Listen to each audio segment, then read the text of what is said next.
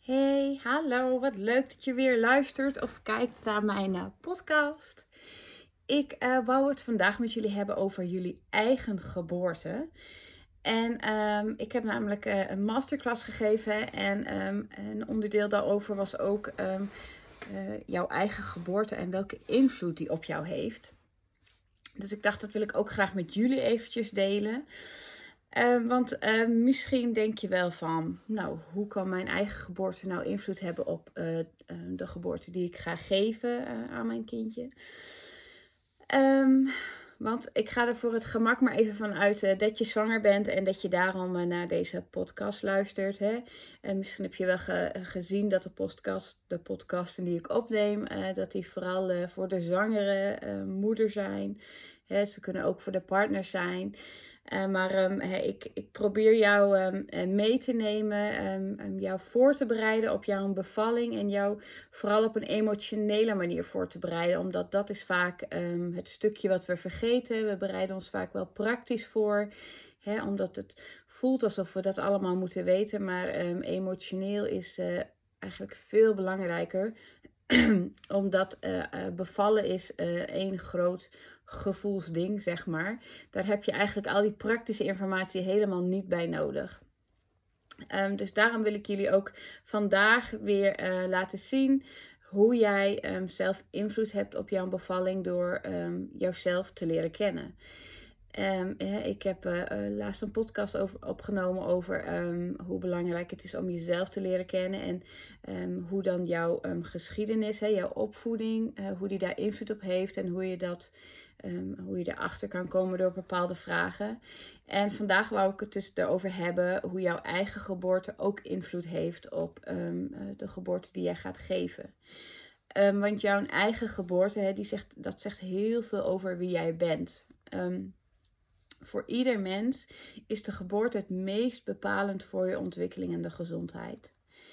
Um, daar vormen alle gedragingen op basis van de eerste indrukken die je opdoet.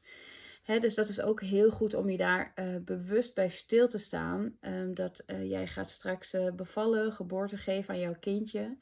En dat is zo'n belangrijk moment, zo'n mooi moment. En zo belangrijk voor, um, uh, voor de rest van het leven van jouw kindje. Dat het dus heel goed is om daar uh, nu al bewust mee bezig te zijn. Want iedereen wil natuurlijk de beste start voor uh, zijn of haar kindje.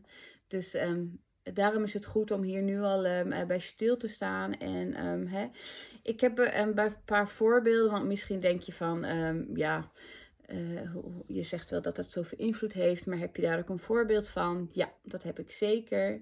Um, stel je voor dat je een, zeer dominante vader hebt gehad in jouw leven. Dan eerste, dat is al de eerste herinnering die in jouw baarmoeder vormt. En dat zorgt ervoor dat de kans groot is dat jij bijvoorbeeld ook dominante mannen aantrekt in jouw leven. Um, Um, het kan ook zijn dat jij um, bent uh, opgevoed door een moeder met een heel laag zelfbeeld, bijvoorbeeld. Dan is de kans heel groot dat jij um, met hetzelfde worstelt. Hè? Simpelweg omdat het gewoon in jouw baarmoeder zo is ingeprent. zo kan het bijvoorbeeld ook zijn dat als jij zwanger uh, bent. En misschien hè, als je, ben je wel helemaal niet blij geweest met het kindje. Of geldt dat voor jou, hè, dat jouw moeder misschien niet blij was uh, met jou. Hey, ik heb namelijk zo'n voorbeeld in mijn uh, omgeving. Uh, die moeder was vrij snel weer zwanger na haar eerste kindje. En daar was ze niet zo blij mee. Um, en daar zag ze een beetje tegenop. Was ze ook wel een beetje boos om waarom dat gebeurde. Dat nou, ze was er nog helemaal niet aan toe. En dat heeft ze dus ook zo gevoeld voor zichzelf. En um, ze wachtte ook vrij lang met vertellen aan anderen dat ze zwanger was. Gewoon omdat ze er zelf niet blij mee was. En um, dat kindje heeft dat ook gevoeld in de baarmoeder. En natuurlijk doe je dat niet um, um, met de gedachte: ik wil, ik, ik wil uh, dat mijn kindje dat voelt, want je wil altijd het beste voor jouw kindje. Maar um, hoe je dat kon merken is dat dat kindje liet dat bijvoorbeeld zien in zijn gedrag. Als, als die moeder iets zei, zoiets simpels als wil je even je schoenen in de gang zetten. Uh, dan kon dat jongetje daar heel boos om worden. En dan um, schreeuwde hij, of heel verdrietig werd hij er vaak om. En dan schreeuwde hij van, mama, waarom ben je toch altijd zo boos op mij? En dat die moeder zei, maar ik ben helemaal niet boos op jou. waarom zeg je dit toch altijd? En dan, hij was zo op zoek naar die bevestiging van zijn moeder. Omdat hij in de baarmoeder al gevoeld heeft dat hij niet welkom was. En natuurlijk was die moeder hartstikke blij met dat kindje. En hield, hij ook echt wel, hield ze ook echt wel van hem. Of houdt ze ook wel van hem. Maar omdat ze, hè, ze heeft dat gevoel al gehad tijdens de, of tijdens de zwangerschap.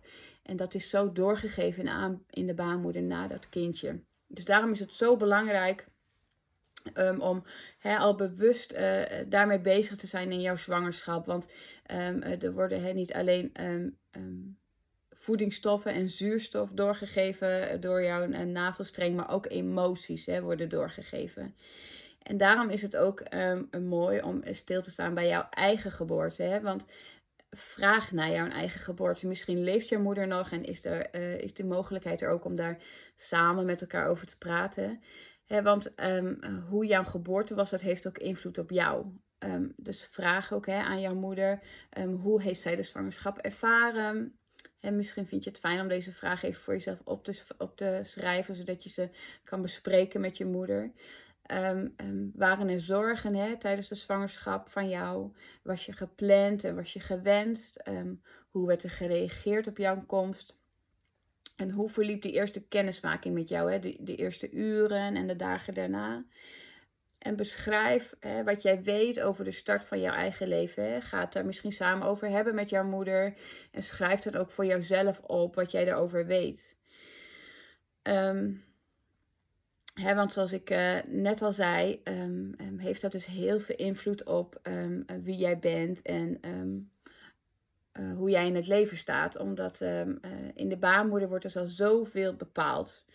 En jouw geboortegeschiedenis is ook heel bepalend. Want misschien is dit niet jouw eerste geboorte. Um, maar heb je al een eerdere ge, uh, zwangerschap gehad of een eerdere geboorte al gehad? En wat jij toen hebt meegemaakt, dat is heel bepalend voor jouw nieuwe zwangerschap en, en, en je nieuwe bevalling.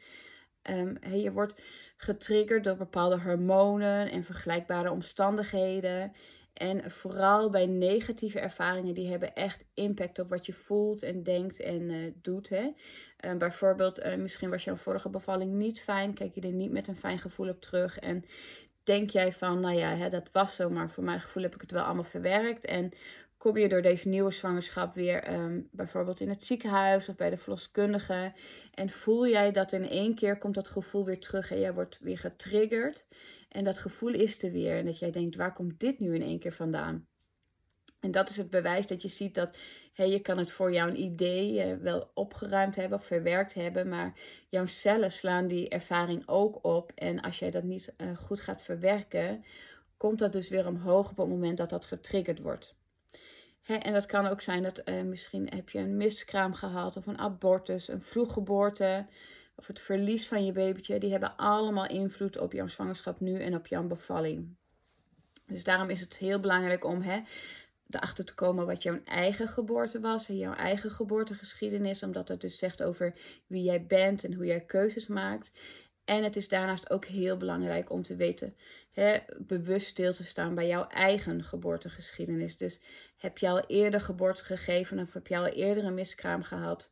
Um, schrijf dat dan voor jezelf op, eh, zodat jij Ehm, weet ehm, of je het verwerkt hebt of niet en of je nog daarmee aan het werk moet. Want uh, misschien denk je, nou ja, ik doe eerst deze bevalling wel en dan, uh, dan komt het wel. Misschien is, wordt dit wel een fijne bevalling en dan, dan is het ook klaar. Dan heb ik dat andere ook verwerkt. Ga dan eerst met, de, met, dat, met die vorige trauma of dat vorige niet fijne gevoel mee aan de slag. Want je neemt anders die negatieve gevoelens echt mee in deze bevalling en zwangerschap. En dat zou echt heel jammer zijn. Um, dus um, wat een goede uh, vraag is voor jezelf, om, om, om over na te denken. Hoe wil jij je voelen na de bevalling? Um, waar wil jij dan zijn? Hoe moet jouw leven eruit zien als jij ochtends uit bed stapt? Wat hoop jij eh, dat jij voor moeder bent?